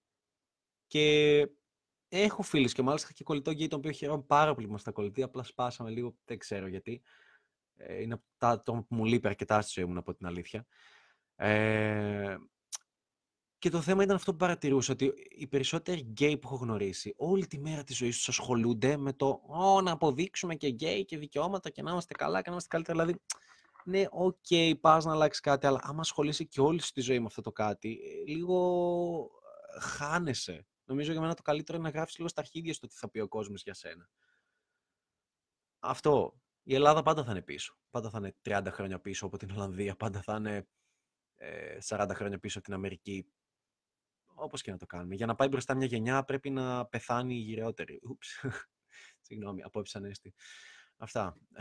Λοιπόν, άλλη ερώτηση. Φίλε, ο Γιάννης Αντετοκούμπο. Μ' αρέσει αυτό το name. Φίλε, είμαστε στην ίδια τάξη και κάθεται μπροστά μου, αλλά τα είχε με τον κολλητό μου, αλλά εγώ τη γουστάρα πολύ να χωθώ. Man, αν τα είχε με τον κολλητό σου, what the fuck να χωθείς. Δεν θα χωνόμουν ποτέ σε κοπέλα που τα είχε με κολλητό μου. Ποτέ. Θα πηδούσα κοπέλα η οποία απλά γνώρισε τον κολλητό μου και δεν τον ήθελε, απλά τη γούσταρε και αυτός. Και αυτή ξέρω εγώ ήθελε εμένα ή χωνόταν σε μένα, γιατί. Τι με συνδέει, δηλαδή, απλά τη γούσταρα. Οκ, προσπάθησε. Απέτυχες. Why not. Δηλαδή, είναι χαζό να. Αυτό που λέμε, την είδα πρώτος, είναι δικιά μου. Και πάω στην επόμενη. Θα γνωρίσω μια άλλη. Άμα δεν με θέλει, να προσπαθήσει ο κολλητός μου. Δεν έγινε και κάτι. Αλλά όχι, μην χώνεστε σε τώρα κολλητού. Abundance. Ανέστερα, ευχαριστώ για όλη την έμπνευση. Πριν λίγη ώρα ήμουν έξω για μπαλίτσα και το προσπαθώ συστηματικά τελευταία. Να σε καλά. Παρακαλώ, μα. GG. Δείχνω εδώ γραφιά. Community guidelines. Γιατί, ποιος έβρισε, τι έγινε. Κάποιος με βρίζει. Αν έχεις πει σε δύο να βγεις την ίδια μέρα και, σε δει μία με την άλλη, τι κάνεις. Τι να κάνεις, ρε μάνου, χέστηκες. Λοιπόν, ένα τα πράγματα. Εάν είσαι με μία κοπέλα, βασικά δεν είσαι με καμία κοπέλα, αν έχεις κανονίσει να βγεις με δύο κοπέλες, με τρεις, με πέντε κοπέλες την ίδια μέρα, και τις ακυρώσεις όπως έχω πει και βγεις με αυτήν που επιλέγεις εσύ που θες να βγεις. Εάν οι άλλες επιτύχουν στον δρόμο, δεν έγινε και κάτι, δεν τις χρωστάς τίποτα. Δηλαδή, έχεις τη ζωή σου, δεν τις χρωστάς τίποτα, δεν τις οφείλεις τίποτα. Είστε απλά δύο άνθρωποι που ήταν να γνωριστούν και επέλεξες να βγεις με μια άλλη. Δεν έγινε και κάτι. Klein mind. Τελείως Klein mind. Έλεος. Είναι αυτό, αυτές τις ηλίθιες σκέψεις τις έχουμε οι άνδρες, ότι και θα στεναχωρήσουμε μια κοπέλα και θα είμαστε κακοί, επειδή δεν παίζουμε μπαλίτσα. Οι γυναίκες είναι 100 φορές χειρότερες, γιατί τα ζουνε, γιατί παίζουν μπαλίτσα καθημερινά. Ο τρόπος και η ταχύτητα με την οποία μια γυναίκα θα σε απορρίψει, θα σε κάνει ghosting, θα σε σβήσει για πάντα από τη ζωή της, δεν λέγεται. Ξέρεις πόσους πιστολιάζουν για να βγουν μαζί σου, με πόσους λένε να βγουν και σου λένε ξέρεις κάτι, τελικά δεν μπορώ, έχω πολλή δουλειά. Είναι αυτός που σου λέει, είμαι πολύ περιορισμένη αυτό το χρόνο, έχω πολύ διάβασμα και μετά με κάποιον άλλον. Είναι κλασική δικαιολογία. Εάν προτείνεις σε μια κοπέλα να βγείτε και αυτή η κοπέλα σε ακυρώσει, αλλά δεν προτείνει η ίδια μια άλλη μέρα ή δεν πει μήπως να το κάνουμε για άλλη φορά, απλά δεν νοιάζεται. Είναι ένας τρόπος να σε διώξει. Και θα το κάνεις κι εσύ παίζοντας μπαλίτσα. Αυτά, μην νοιάζεστε τόσο πολύ. Δεν έχεις τίποτα με μια κοπέλα. Ακόμα και αν κάνεις σεξ μαζί της, δεν σημαίνει ότι έχεις τίποτα. Η σχέση δεν δημιουργείται από το σεξ. Κοπέλα που δουλεύει σε φαγάδικο, περνάω να πάρω φαγητό και μιλάμε, αλλά με λέει γλυκό μου, είμαι 28, το βλέπει σοβαρά, βλέπω γλυκούλη, που να ξέρω, αν παίξε, πίεσέ τον. Έχεις ακούσει για το be to have, όχι. Εγώ θέλω να ρωτήσω, λέει, πώς επιδιώκεις στην ουσία να κάνεις ανοιχτή σχέση, πώς της το φέρνεις. Γιατί ξέρουμε το 99% των γυναικών θέλει μονογαμική σχέση. Τι λέει, ρε φίλε, από πού το ξέρεις. Δοκίμασες σε 100 γυναίκες να προτείνεις την ελευθερία, να το πας ανοιχτά και πήρες 99 απαντήσεις για όχι. Δεν νομίζω. Άρα ζήσε μερικά χρόνια από τη ζωή σου να πιστεύεις στο mindset των, όχι των ανοιχτών σχέσεων, γαμώ την κοινωνία μας αυτό, της ελευθερίας. Οι γυναίκες δεν θέλουν κάποιο αγόρι, κάποιο γκόμενο από πάνω τους να τους κάνει τη ζωή πουτάνα, να τους λέει πώς βγήκες έτσι μωρή, πώς είσαι έτσι, πού θα πας, ποιος είναι αυτός που σου στείλε. Αμέτρητες κοπέλες υπάρχουν που δεν το θέλουν αυτό και είναι από εδώ και από εκεί, όμορφες κοπέλες δεν τα θέλουν αυτά. Όχι, το 99% των γυναικών δεν θέλει μονογαμική σχέση. What the fuck, όχι. Αλλά σε έχει βάλει κοινωνία να το πιστεύεις αυτό, οπότε λες, ω, πώς το φέρνω. Θα δες. Αν σκέφτεσαι πώς της το φέρνω, δεν θα της το φέρεις ποτέ. Γιατί πώς της το φέρνεις όταν θες default σχέση μονογαμική που την υποστηρίζει η κοινωνία. Δεν της το φέρνεις. Απλά είστε μαζί, βγαίνετε μαζί, περνάτε καλά μαζί, κάνετε χαβαλέ. The end. Το ίδιο συμβαίνει και σε μια σχέση στην οποία τη λες, κοίταξε, εγώ θέλω να είσαι ελεύθερη να κάνεις ό,τι θέλεις. Της το δίνεις με τον τρόπο σου, με το πώς φέρεσαι, όταν σου αναφέρει για πρώην της, όταν σου αναφέρει ότι βγήκε έξω, τη λες πέρασες καλά, μπράβο ρε, να σε καυλαντίζουν, να σου ανεβαίνει επιβεβαίωση. Δείχνεις cool με αυτό, έτσι της το φέρνεις. Έλεος.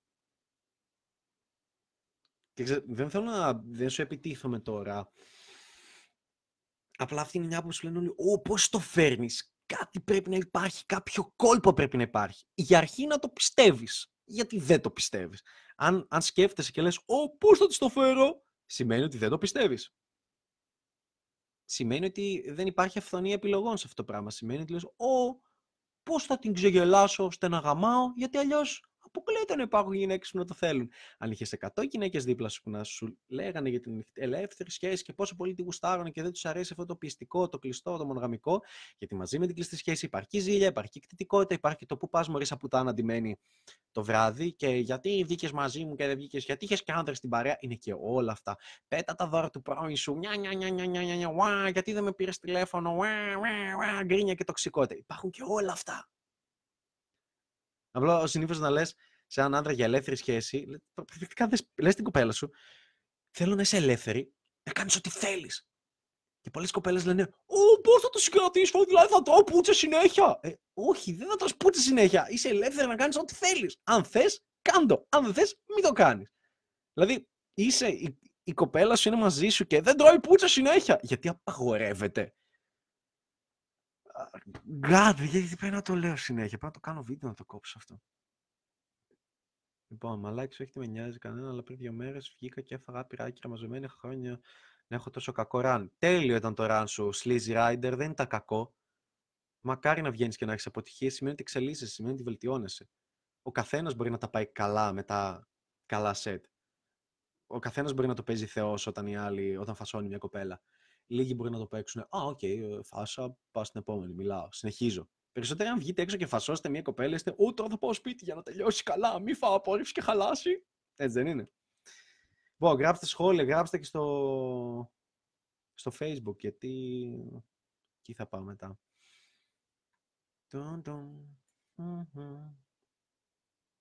Τι λέει ο άλλος.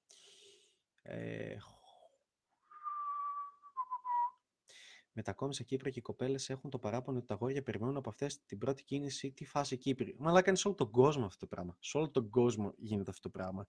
Δεν θα αλλάξει ποτέ. Ξέρεις γιατί δεν θα αλλάξει ποτέ? Γιατί οι άνδρες δεν γουστάρουν να λαμβάνουν δράση. Το 1% μόνο. Δεν είναι διατεθειμένοι να λάβουν δράση. Είναι διατεθειμένοι να κάνουν τα πάντα ώστε να μειώσουν το γεγονός ότι πρέπει να λαμβάνουν δράση και να αυξήσουν τα αποτελέσματα. Δηλαδή, Ιντερνετικό καμάκι, Facebook, Instagram. Τι κάνω, στέλνω ένα μήνυμα, copy-paste και το στέλνω σε κομμενάκια. Yay! Τι συναισθηματική επένδυση έχει? 0. Και άμα απορρίψουν και τι έγινε, δεν έγινε και κάτι. Αυτό το κάνουν όλοι οι άνδρες. Άρα δεν είναι ότι η κοπέλα, ότι στην Κύπρο συμβαίνει αυτό. Αυτό συμβαίνει σε όλο τον κόσμο. Παντού. Άρα σκέψου ότι μόνο που πηγαίνεις και μιλάς σε κάποια, ξεχωρίζεις από το 95%. Δεν υπάρχει ανταγωνισμός. Και άμα να το κάνεις και καλά, γάμισε τα. Κοπέλες που θα έχουν γκόμενος, θα σου λένε, ω, είσαι τέλειος, τα λες πολύ καλά, σε ευχαριστώ πολύ, χάρηκα που σε γνώρισα, το είχα ανάγκη αυτό. Τέτοιες θα είναι οι αλληλεπιδράσεις σου. Η πλειοψηφία, το 99% των αλληλεπιδράσεων θα είναι τέτοιες. Από πού ήρθες εσύ, ω, τι είναι κάποιο prank, έχετε βάλει κάποιο στοίχημα. Θα χαίρονται που θα σε γνωρίζουν. Άλλοι θα σου δίνουν το Instagram τους, το κινητό σου, άλλοι θα φασώνονται μαζί σου ενώ έχουν γκόμενο. Άλλοι θα είναι χιχιχι, θα περνάω πολύ ωραία μαζί σου και μετά σου λένε να, έχω αγόρι, δεν είναι σωστό. Αλλά στο αγόρι σου θα πεις ότι σε είχα αγκαλιάσει, σου, έδινα φυλάκια στο λαιμό και σε χόρευα. Όχι. Θα έχεις κοπέλες οι οποίες θα τις τραβολογάνε οι φίλες της για να φύγουν από σένα γιατί έχει γκόμενο. Μου έχει τύχει να είναι μια κοπέλα που να με συμπαθεί πάρα πολύ. Εγώ ξέρω ότι βρίζω, να την κάνω χειρονομίες και τέτοια και να με έχει αγκαλιά και να μου τρίβεται και να μου χορεύει και έχει γκόμενο. Ενώ δεν το ήξερα, και να μου το λένε. Να μου το λέει η ίδια, αλλά μου λέει: Έλα, χορέψουμε εδώ και να κάνουμε χαβαλέ. Και να είναι άνδρες από την παρέα της που να άρχονται να με πιάνουν έτσι, να μου χτυπάνε, μου λένε: Φίλε, stop, έλα. Και να τη λέω: Πάντα έτσι είναι, πάντα έτσι κάνουν. Δηλαδή τέτοια πράγματα θα σου συμβαίνουν. Και πολύ χειρότερα, φτάστα ακόμα περισσότερα, αλλά τέτοια πράγματα θα σου συμβαίνουν. Οπότε. Μπαλίτσα. Λοιπόν, εγώ το αφήνω το YouTube, έχω 7 watching now. Μήπως και ρωτήσει κανείς από εδώ. Θέλει ανώνυμα. Καλά, ανέβγαλα το. Λοιπόν. Θα ανοίξω όμως λίγο το παράθυρο, γιατί έχω σκάσει. Να δείτε πόσο sexy είναι. Οπ. Λοιπόν.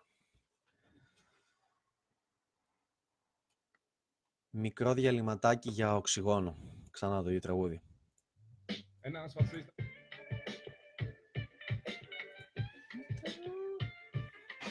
Επίσης, παιδιά, αυτό δεν ξέρω αν καταλαβαίνετε, είναι πολύ μεγάλο value. Γίνεται για εσάς. Δηλαδή, τραβάω σχεδόν live stream κάθε μέρα. Είναι και καύλα, αλλά είναι και value. Μην το χάνετε. Yo. Μια πρώην μου πέραν στρώσω χαρακτήρα και εγώ πέρασα από πάνω της με έναν οδό στρωτήρα. Όλα είναι δρόμος και μια νύχτα. Στα αρχίδια μου λέμε στη νύχτα ανοίγω αγκύρα κρατώντας μια μπύρα. Δεν πιστεύω στη μοίρα. Κοίτα την αλήθεια και μια φύμπα την ώρα. Λοιπόν, τέλος. Λέει ο Αστέρης. Φίλε, με θεωρώ κυνηγό από πιο μικρός έμπαινα χωρίς να ντρέπομαι ή να το σκέφτομαι, αλλά δεν το έχω να γράφω. Την μιλάω με τρεις και δεν γράφω καμία. Πιστεύεις ότι πρέπει να γράψεις την άλλη? Όχι, μάμα, απλά θέλω να σου πω ότι έχεις λίγο. Αυτό που λες, με θεωρώ κυνηγό, μπαίνω, χώνομαι. Εγώ με θεωρώ νουμπά. Άσχετο. Με το σκεπτικό ότι ναι, μπορεί αυτά που κάνω να είναι wow, να φαίνονται σε κάποιους wow, απίστευτα, αλλά αποκλείεται, δεν συμβαίνουν. Αλλά εγώ με θεωρώ νουμπά, δηλαδή ότι κάθε μέρα μαθαίνω. Άρα για να κάθε μέρα εγώ να μαθαίνω, μάλλον και εσύ μπορείς να μαθαίνεις και να μην θεωρείς τον εαυτό σου κυνηγό ή γαμάτο κτλ. Γιατί δεν είσαι γαμάτος αν μπορείς να μπαίνεις, αλλά δεν νιώθεις καλά, δεν μπορείς να δημιουργήσεις έλξη, δεν είσαι το επίκεντρο της προσοχής. Όχι. Αυτό, δεν μπορώ να απαντήσω σε κάτι άλλο. Στα έχουν ερωτήσει όλα πλέον, καρδούλα. Τι πιστεύεις ότι σαμποτάρει έναν άντρα να φλερτάρει και δεν το καταλαβαίνει? Θέμη μου, το εξήγησα πριν. Είναι η κοινωνική πίεση, η σκέψη τι θα πουν οι άλλοι για μένα, και είναι ότι οι άνθρωποι προτιμούμε να θα κάνουμε τα πάντα για να αποφύγουμε τον πόνο, και μέσα στα πάντα είναι όλες οι άλλες λύσεις που βάζουμε. Γιατί το μυστικό, όταν λέω βγεις έξω και φάει 50 απορρίψεις κάθε βράδυ που βγαίνεις, βγες 5 στα 7, 6 στα 7, 7 στα 7, δεν έχεις κοπέλα. Δεν έχεις κάποια να σου γλύφει τον μπούτσο, δεν έχεις κάποια να τη γαμάς, δεν έχεις κάποια να κάτσεις μαζί της και να δεις ταινιούλα το βράδυ. Δεν τα έχεις. Τι να κάτσεις να κάνεις? Βγες έξω και παίξεις μπαλίτσα. Αυτή είναι η λύση. Τα πρώτα 2 χρόνια βγαίνει και κάνει αυτό το πράγμα. Και μίλα, έχει αλληλεπιδράσεις. Αλλά δεν θα το κάνεις. Μπονιό, κλείνω το YouTube. Μιας που δεν έχει κόσμο πλέον. Παιδιά, σχεδόν 1 ώρα live stream κάνω. Με γεια σας. Κλείνω και από εδώ.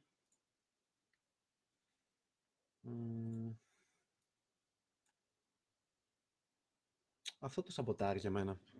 Δεν είναι τίποτα άλλο. Σκοτεινιάσε πολύ. Αλλά δεν πειράζει, δεν με βλέπετε έτσι για το φωτισμό.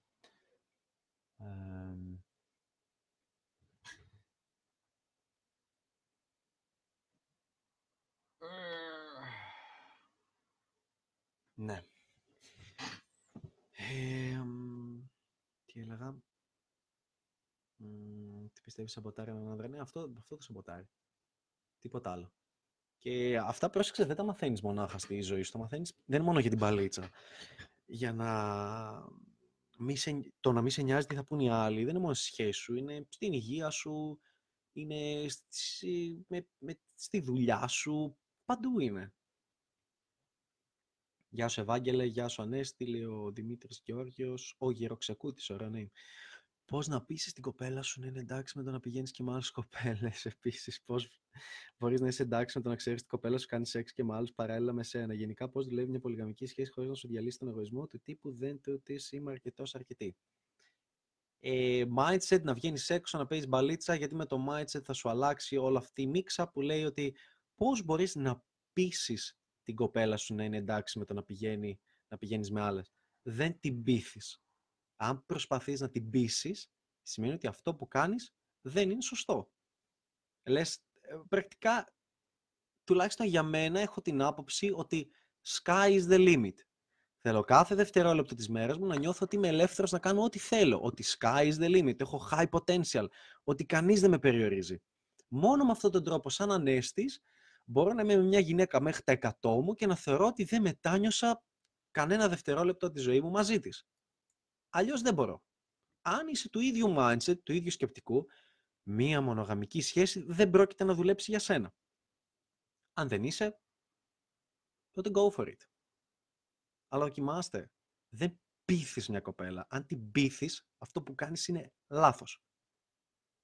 Σημαίνει ότι δεν είναι σωστό. Είναι περίεργο.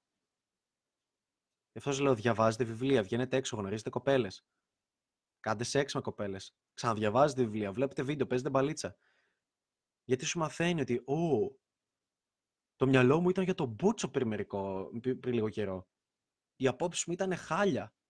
Άσε που μόλις αρχίσεις και παίζεις, θα αρχίσεις να λες όλους τους φίλους σου: «Μα δεν το βλέπετε, είναι αυτό, είναι αλήθεια». Θα μπορείς να προσπαθείς να πείσεις τις πάντες, μην προσπαθείς να πείσεις κανέναν. Εγώ λέω τις απόψεις μου, δεν προσπαθώ να σας πείσω. Μην προσπαθείς να πείσεις κανέναν που δεν θέλει να πιστεί και να ακούσει.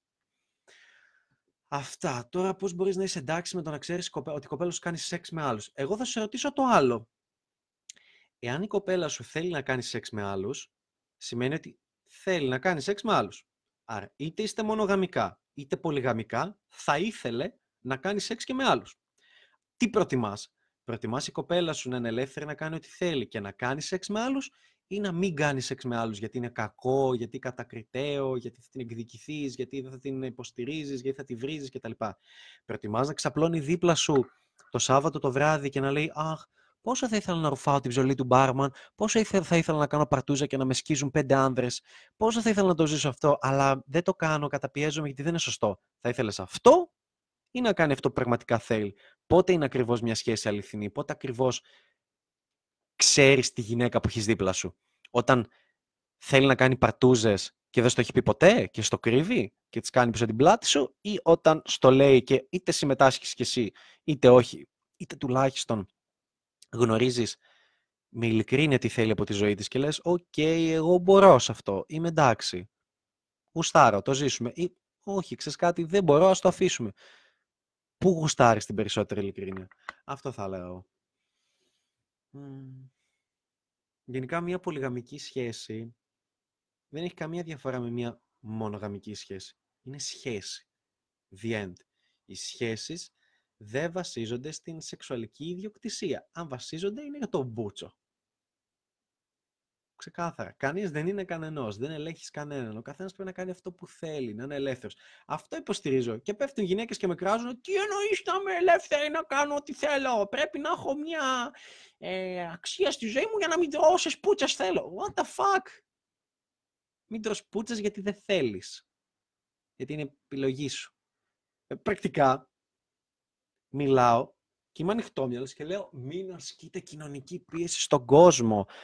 Αφήστε τις γυναίκες να κάνουν ό,τι θέλουν, να είναι ελεύθερες, να κάνουν όσο σεξ θέλουν, να πάνε με 100 άνδρες ένα μήνα, με 10.000 άνδρες ένα χρόνο, ό,τι θέλουν.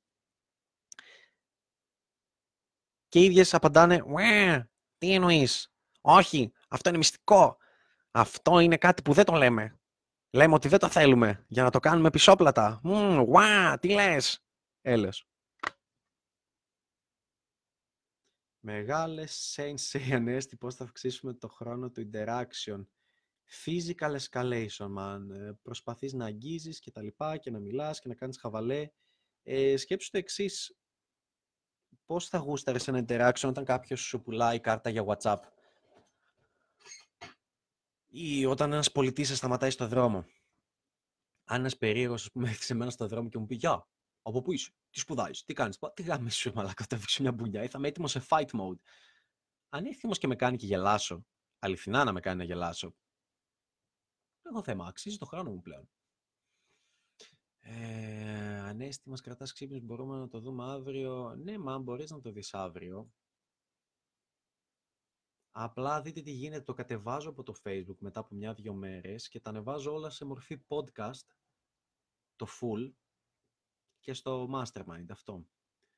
Οπότε όλα τα προηγούμενα βίντεο, προφανώς υπάρχουν στο YouTube αλλά muted μετά το πρώτο 20 λεπτό, αλλά υπάρχουν σε podcast, δηλαδή σε μορφή ήχου μονάχα, και μπορείτε να τα ακούτε όποτε θέλετε. Μπορείς να με βρεις στο Spotify, Google Podcast, Apple Podcast και σε ένα άλλο Anchor που ανεβάζω, αλλά ανεβαίνουν και στα Spotify και σε αυτά.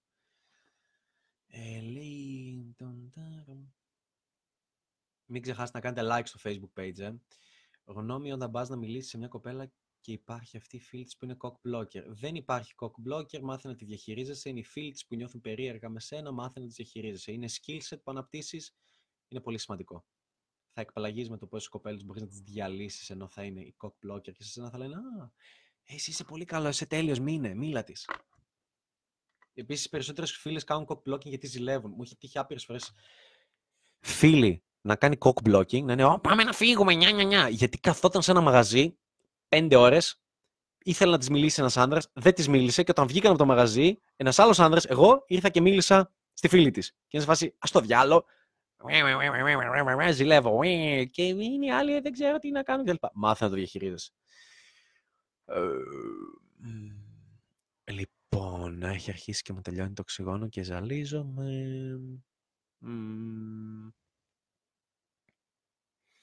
Μεγάλη ερώτηση. Την έχω πέσει σε κοπέλα και μου ζήτησε αριθμό, της είπα ναι και συνέχισα να μιλάω, το ξαναπρότεινε και τέδρασα πάλι με 2 τρόπους, έχει τη στιγμή να μου θυμίζει να της δώσω και τον ταλάσσουμε, τελικά δεν με απάντησε ποτέ. Έτσι λοιπόν θέλω να σας ρωτήσω αν αυτός είναι ένας τρόπος για να μας ξεφορτωθούν. Ναι, μαν το προφανώς. Άλλο το να τα αλλάξουμε αριθμούς και άλλη την αλληλεπίδραση να σε κοιτάει με μάτια γουρλωμένα και ωραία και χαρούμενα, και άλλο το ναι, άντε πάρ' τον αριθμό μου και να φεύγεις. Οι γυναίκες πολλές φορές θα δώσουν έναν αριθμό. Γι' αυτό και σας λέω: μη ζητάς αριθμό στην αρχή, έλεος. Περίμενε να είναι τέλειο το interaction, να θέλουν να είσαι εκεί. Και μετά πρέπει να τα καταλαβαίνεις αυτά. Αν νιώσεις έστω και την παραμικρή ένταση στα μάτια, στους ώμους, στο οτιδήποτε, απλά φύγε. Γι' αυτό σας λέω: μην παίρνετε αριθμούς. Φίλησέ την και μετά ζητά αριθμό. Γιατί έτσι με αυτόν τον τρόπο θα λες πώς θα το πουσάρω για παραπάνω και όχι πώς θα το πουσάρω για να πάρω τον αριθμό. Βγήκα και μάζεψα 10 αριθμούς. Όλοι φλέικ θα είναι. Είσαι ο και λέγεσαι. Ανέστης μάλλον, Ανέστης. Έχεις βγει ταυτόχρονα ραντεβού με πάνω από 2 κοπέλες. Άξιζε. Ταυτόχρονα ραντεβού με πάνω από 2 κοπέλες.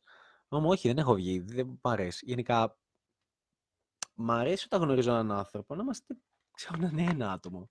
Τώρα δεν το πιάνω τι εννοείς, αλλά... Τι της λες όμως, πώς της παρουσιάζει την κοσμοθεωρία σου? Λοιπόν, ας απαντήσω λίγο πιο απλά. Λοιπόν, είμαστε έτοιμοι, αυτό θα γίνει ένα ξεχωριστό βίντεο, λοιπόν.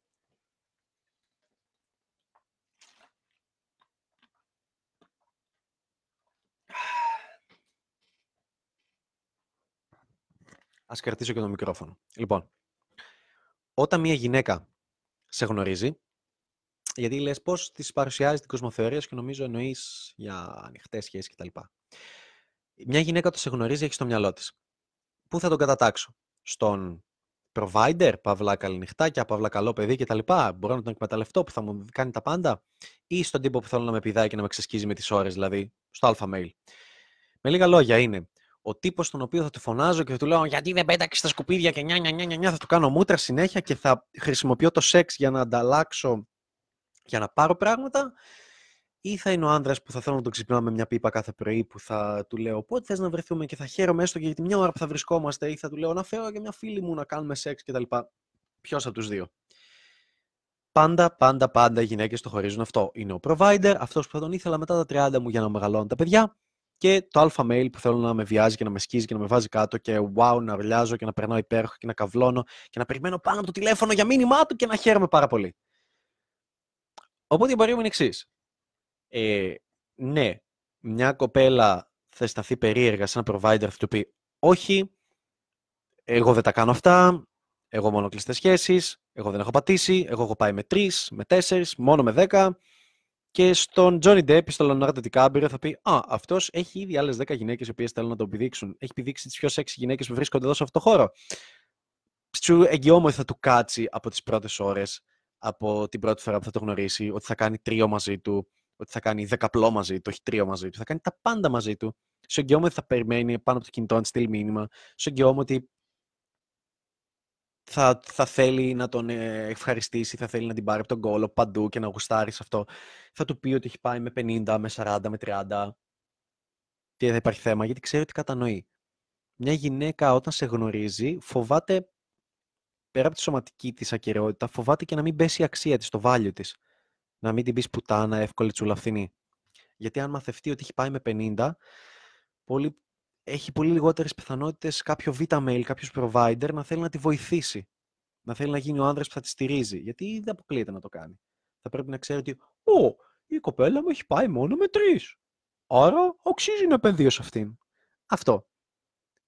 Για μένα διάλεξε ποιος θες να είσαι. Θες να είσαι ο α ή ο provider. Αυτό. Μην κατηγορείς τις γυναίκες που χωρίζουν τους άνδρες σε α και β ή φέρονται διαφορετικά. Γιατί για κάθε έναν άνδρα που μια κοπέλα τον κάνει να περιμένει 6 μήνες για να την πηδήξει, 1 μήνα για να την πηδήξει, κάποιος άλλος την πηδάει σε 1 ώρα. Σε κάποιον άλλο θα την πηδήξει μέσα σε 1 ώρα. Μέσα στο πρώτο ραντεβού. Θα κάνει πράγματα που δεν φανταζόσουν μαζί του. Και θα τα κάνει. Γιατί το ήθελε. Γιατί το buying temperature είναι υψηλό. Είναι τόσο απλό. Αυτά. Οπότε δεν εξηγείς την κοσμοθεωρία σου. Τη δείχνεις με τη συμπεριφορά σου ή Μάρτον. Δεν της έχω μιλήσει από σχολή. Είμαι συνέχεια. Τι προτείνεις? Είναι συνέχεια με παρέα. Θα σας φτύσω, Τι πειράζει που είναι με παρέα? Λοιπόν, πήγαινε μίλα της. Οι γυναίκες θα είναι πάντα με παρέα, ειδικά οι όμορφες γυναίκες. Ποτέ μόνες τους. Ξέρεις για το life coaching? Ξέρω μάλλον για το life coaching. Πρακτικά και αυτό που κάνω life coaching θεωρείται, απλά δεν μ' αρέσει αυτή η ονομασία. Αυτό. Γιατί υπάρχουν πολλοί παπάρες οι οποίοι κάθονται απλά σπίτι, ξύνουν τα αρχίδια τους, δεν βγαίνουν, δεν αποτυχάνουν, δεν δοκιμάζουν πράγματα, δεν εξελίσσονται, δεν βελτιώνονται και απλά φιλοσοφούν και κάθονται και λένε πώς θα έπρεπε να είναι τα πράγματα. Όχι. Και φαίνονται μόνο από το μάτι τους, μόνο το πώς μιλάνε για αυτό που μιλάνε. Είναι δηλαδή κάποιοι που βγαίνουν και λένε σήμερα θα μάθουμε πώς να μιλάμε στις γυναίκες. Για αρχή, όταν αγγίζεις μια κοπέλα, θα πρέπει να ξεσπέσεις τις πυλάς, θα πρέπει να μην την αγγίζεις από τον αγκώνα και κάτω από τον αγκώνα και πάνω και τις μαλακίες. Αν βγαίνεις συχνά, καταλαβαίνεις αμέσως τους μπουρδες.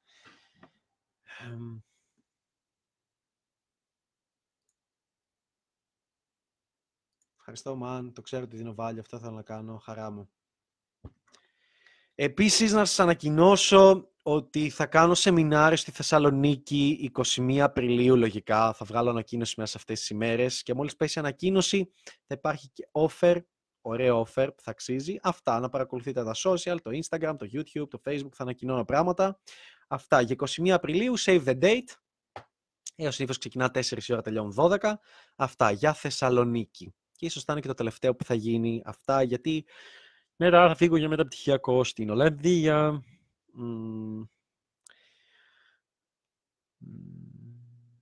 Ερώτηση. Μάλλον μου δεν έχω κανένα στάνταρ βήμα πέρα από το να περνάω καλά και να διασκεδάζω. Γιατί όταν περνάς καλά και κάνεις χαβαλέ και συνδέεσαι με τον άλλον άνθρωπο και αναπτύσσετε μια χημεία, όλα αυτά βγαίνουν αυθόρμητα. Λέει ο Νίκος, η μπαλίτσα είναι πιο εύκολη 2v2 ή 1v1 με φιλαράκι χωρίς. Άσκοπο. Απλά με φιλαράκι το οποίο ταιριάζεται, βγάζει πολύ περισσότερο χαβαλέ. Δηλαδή, όταν θα πάτε μαζί σε ένα άλλο μαγαζί για να φάτε, βγάζετε χαβαλέ. Όταν θα πάτε βόλτα μαζί, βγάζετε χαβαλέ. Όταν θα πάτε σε ένα σπίτι μαζί, βγάζετε χαβαλέ. Αυτό είναι το πιο ωραίο. Δηλαδή, έχει τύχει με τον Χρήστο να είμαστε σε μια παραλία, ξέρω, με παρέα έτσι και δυο Γαλλίδες. Δεν ήταν το χαβαλέ που είχαμε βγάλει με τον Χρήστο παίζοντας τι παιχνίδι, δεν θυμάμαι τι παιχνίδι παίζαμε, αλλά και προσπαθώντας να μιλήσουμε γαλλικά και τέτοια. Δηλαδή, δεν συγκρίνεται με το να ήμουν απλά με μια κοπέλα και να κάναμε χαβαλέ. Αυτό, αν ταιριάζει με το wingman σου, είναι πολύ ωραίο να πάτε και οι δύο. Δύο τελευταίες ερωτήσεις. Τι σπούδασες, το έχω ξαναπεί, παιδιά. Εφαρμοσμένη πληροφορική στο ΠαΜΑΚ. Πώς θα ένιωθες άμα η μάνα των παιδιών σου πήγαινε με κάποιον άλλο ή ακόμα πήγαινε και τα παιδιά σου εκεί. What? Πώς θα ένιωθες άμα η μάνα των παιδιών σου, η μάνα των παιδιών πήγαινε με κάποιον άλλο, πήγαινε και τα παιδιά σου εκεί. Ρε μαλάκες, γιατί το χοντρένετε τόσο? Γιατί να πάει, what the fuck, γιατί να πάει και τα παιδιά μου εκεί? Τι... Θα σου ξαναρωτήσω το ανάποδο. Πώς θα αισθανόσουν η μάνα των παιδιών σου να ήθελε να πάει με κάποιον άλλο και να ήθελε να πάει και τα παιδιά σας εκεί, αλλά να μην τα πήγαινε γιατί απαγορεύεται από σένα? What the fuck? Τι να απαντήσω για αυτό? Τι πάει να πει? Πώς θα ένιωθες άμα ήθελες αυτό? Πώς θα ένιωθες άμα η κοπέλα, η μάνα των παιδιών σου έτρωγε 50 πούτσες στη σειρά και τις έβλεπες? Πώς θα ένιωθες? Ρε μάν μου, αν δεν νιώθεις καλά, τουλάχιστον ξέρεις ότι θα συμβεί. Θα τη δεις να τρώει 50 πούτσες στη σειρά, δεν θα νιώσεις καλά με αυτό και θα πεις, οκ Μαρία, χαίρομαι που μαζί σου, αλλά εγώ δεν μπορώ να τα αντέξω αυτό. Καλή συνέχεια. Και θα ξέρεις με ειλικρίνεια τι θες στη ζωή σου. Οπότε, αν η μάνα των παιδιών πάει με άλλον και πάει και τα παιδιά εκεί και τρώνε και μαζί και τον γνωρίσει και σε μένα και εγώ δεν αισθάνομαι καλά με αυτό, θα ξέρω ότι οκ, δεν αισθάνομαι καλά με αυτόν και πρέπει να το αφήσω και από αυτή τη στιγμή και πέρα δεν θα σπαταλάω άλλο χρόνο από τη ζωή μου. The end. Γιατί γουστάρετε το ψέμα, δεν πονάει? Μια κλανιά από το σύμπαν είμαστε όλοι, ούτε μια σκόνη, μια κλανιά. Σε 100 χρόνια δεν υπάρχει κανείς. Όλα αυτά που λέμε, κανείς. Είτε παίζεις μπαλίτσα, είτε όχι, δεν θα υπάρχει κανείς. Ακόμα και αν κατέβαινες σε ένα βουνό και έκανες σκι και σου εχόντουσαν μοντέλα και τα πηδούσες την ώρα που έκανες σκι, τα γαμούσες με ένα ωραίο μηχάνημα και σου ξαναγέμιζες σπέρμα και τα ξαναγαμούσες και έρχονταν άλλο μηχάνημα και σε γέμιζε με φαγητά. Αυτά είδα ένα βίντεο από τον Owen και είχα πεθάνει στο γέλιο. Και έλεγε αυτό ότι και σε ταΐζανε και γαμούσες και σε ταΐζανε και γαμούσες τα καλύτερα φαγητά του κόσμου, έτρωγες και γαμούσες τις πιο όμορφες γυναίκες στον κόσμο. Και είχες λεφτά και ό,τι ήθελες. Ακόμα και αυτό να συνέβαινε, και εσύ σε 100 χρόνια θα πεθάνεις. Και 600 χρόνια να ζούσες, σε 600 χρόνια θα πεθάνεις και δεν θα υπάρχει τίποτα από σένα. Οπότε, είτε προσπαθείς να βελτιωθείς, είτε όχι, το ίδιο τέλος υπάρχει. Οπότε, τι μαλακίες να δίνεις τόσο σημασία σε αυτά τα πράγματα? Πώς θα ένιωθες? Άμα δεν ένιωθα καλά, θα το διαχειριζόμουν. Αλλά δεν πρόκειται να πορευτώ στη ζωή μου με το πώς θα ένιωθες. Το what if.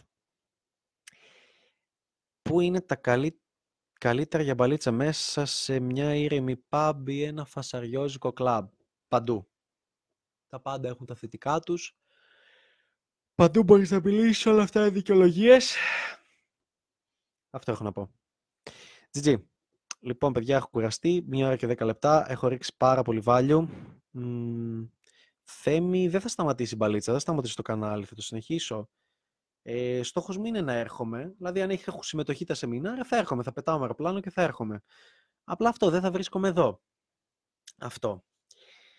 Τα χειρότερα που έχεις φάει και οι πιο άβολες στιγμές, πώς αντιδράς? Έχω φάει χι που δεν μπορείς να φανταστείς. Ό,τι χι φας στη ζωή σου, τα έχω φάει. Από το να με διώξουν, από το να με βρίσουν, από το να κινδυνεύσουν να φάω ξύλο, από το να με σμπρώξουν, από το να μιλάνε άσχημα, τα πάντα. Γελάς, λες, χαχα, καλή συνέχεια, χάρηκα που σε γνώρισα και φεύγεις. Και γελάς γιατί είναι πολύ αστείο κάποιος που δεν σε ξέρει να σε βρίζει, να γελάει μαζί σου. Αυτό. Τίποτα άλλο. Άσε τον εγωισμούλη στο σπίτι, γλυκούλη. Γιατί όλοι, ναι, δεν έχω εγωισμό, βγαίνω και περνάω καλά. Ναι, σε μια υπέροχη μέρα κανείς δεν έχει εγωισμό. Σε μια ημέρα που όλα είναι έτσι.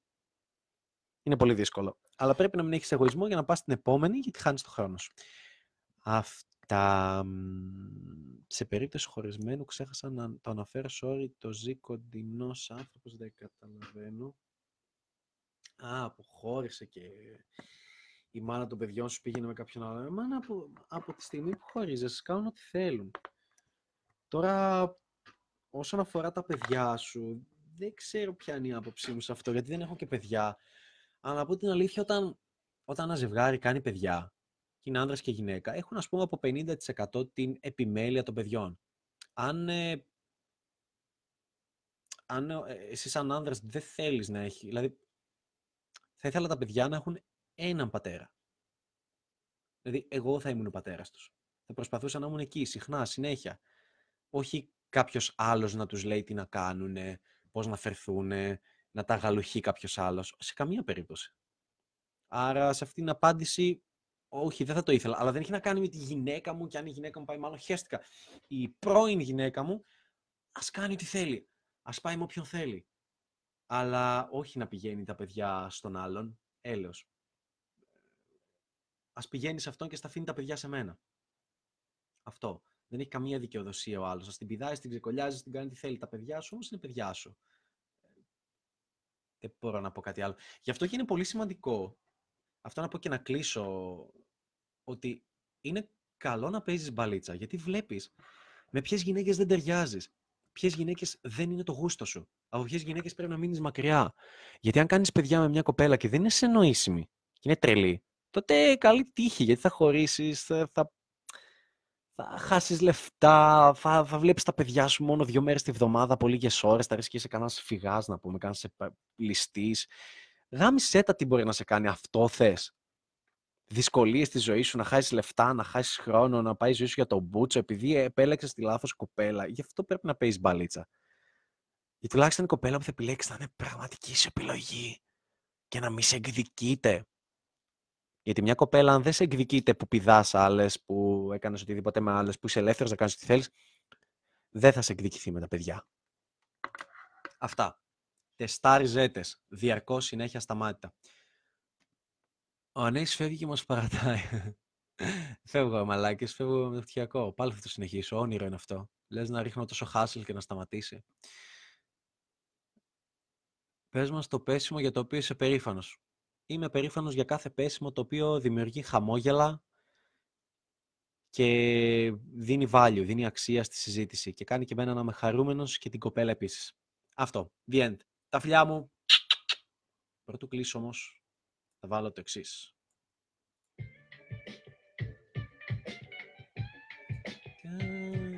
Παιδιά, έχω ζαλιστεί. Στα χίδια μου, γιο! Σιγάρικα και...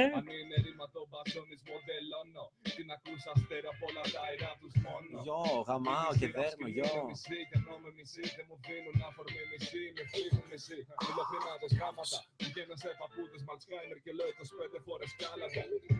Μια πρώην μου πέραν αστρός ο χαρακτήρα και εγώ πέρασα από πάνω της με έναν οδό στρατήρα. Όλα είναι δρόμος και μια νύχτα. Στα αρχίδια μου λέμε στη μηχανή του αρχήρα κρατώντας μια βήρα. Δεν πιστεύω στη μοίρα. Είδα την αλήθεια σε μια φίβα την ώρα που τελείωνα τον αναπτήρα. Γιο, το βίντεο θα βγει σε podcast, θα μπορείτε να δείτε όλοι. Μπορείτε να το δείτε και ξανά σήμερα, αύριο σίγουρα. Γιο, καρδούλες, γιο. Αντίο, παιδιά. Μην χρησιμοποιείς emoji στο texting. Δεν είσαι παιδάκι. Φιλιά, φιλιά, GG. Σας ευχαριστώ πολύ. Ένας φασίστας μου μιλούσε για τη θεωρία των άκρων και του κόψα χέρια και πόδια με τις πράξεις μας. Σιγάρικα και γιο. Ήμουνα κατά της βίας, αν ήσουν κατά της βλακείας και γνώση της βασικής ιστορίας. Ωραία τους λένε ότι καλό στον εγκέφαλο έχει. Δεν το ελέγχω, το μυαλό μας τα μάτια τα τρέχει. Για προστασία δεν ψήνομαι να γράψω swagger πάνω. Πόσα αστεία με πάθους τον ίδιο δύσκολο να κάνω. Στην εξαμελή των ητσοπαρέα απέναντι μου αντιπαθούν. Ένα γκέι με συζητούν. Μα δεν έρχονται μπροστά μου για να μου τα βγουν. Κι αυτό συμβαίνει όταν εφταγάμητες λειτουργούν. Κατά το δοκούν. Δεν είναι ράπ, είναι μπιλιάρδο. Είναι μπιλιάρδο. Δεν είναι ράπ, είναι μπιλιάρδο. Α. Τυρά τους χάρηκα. Τυρά τους χάρηκα, γιο. Δεν κάνω ράπ. Αυτό είναι παν. Δεν κάνει ράπ. Τι είναι δεν κάνει ράπ. Λες, λες. Αυτά. Αντίο. Bye, παιδιά. Τα λέμε. Thanks, G's. Ευχαριστώ. Καρβί και τέτοια. Αντίο.